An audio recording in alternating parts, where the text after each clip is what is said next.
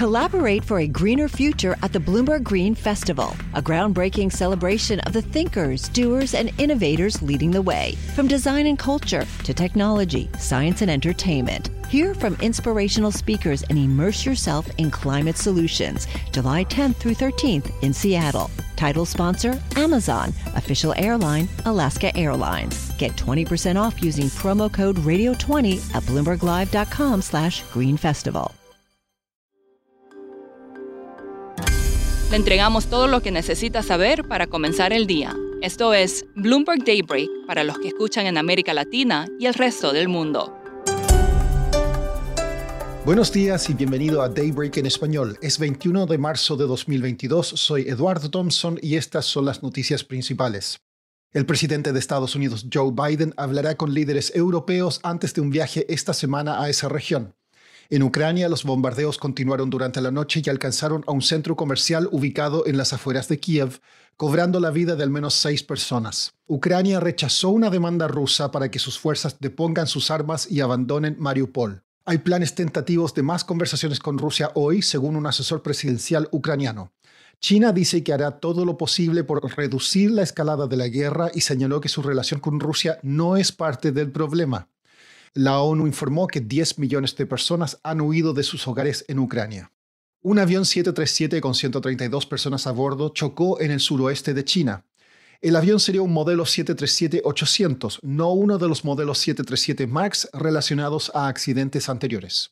Anthony Fauci dijo a la cadena ABC que es probable que los contagios de COVID en Estados Unidos vuelvan a aumentar aunque no prevé la vuelta de las restricciones. Hong Kong levantó la prohibición de vuelos desde nueve países, incluidos Estados Unidos y el Reino Unido. China informó sus primeras muertes por COVID desde enero de 2021. Shanghai Disney cerró temporalmente.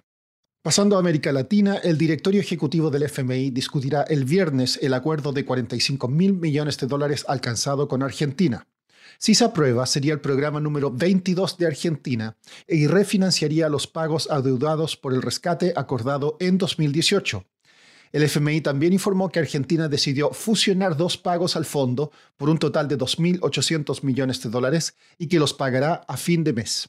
El presidente argentino Alberto Fernández instó a su gobierno a tomar todas las medidas necesarias para combatir la inflación que alcanza el 52% anual.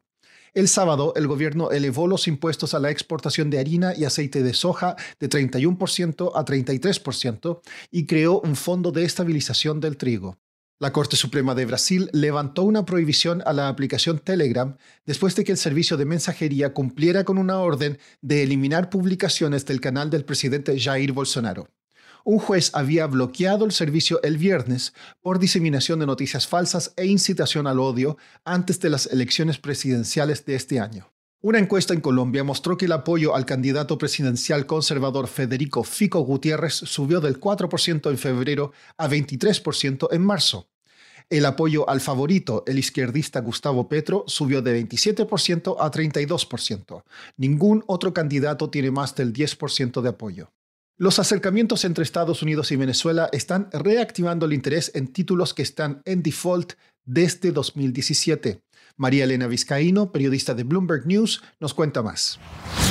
Desde la primera semana de marzo, un día después de que una delegación de oficiales de Estados Unidos se reuniera con oficiales del gobierno de Nicolás Maduro en Caracas, los bonos de Venezuela y la compañía petrolera del gobierno PDVSA han subido de precio por 4 o 5 centavos en algunos casos, lo cual generalmente en el mercado de, bonos soberanos no nos dice mucho, pero estos bonos han estado en default desde el 2017, casi todos, ¿no? Y unas sanciones impuestas por el gobierno de Estados Unidos prohíben que inversionistas estadounidenses compren estos bonos, lo que ha hecho que los precios lleguen tan bajos como a 3 centavos por dólar, ¿no? Esto casi que no es visto nunca, en, incluso en mercados emergentes.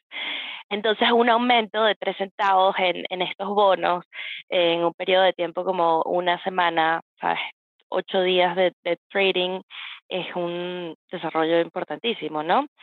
Esto se da gracias a que Estados Unidos trata de conversar con el gobierno de Nicolás Maduro, tratando de buscar una fuente alternativa de petróleo eh, gracias a la guerra en Ucrania.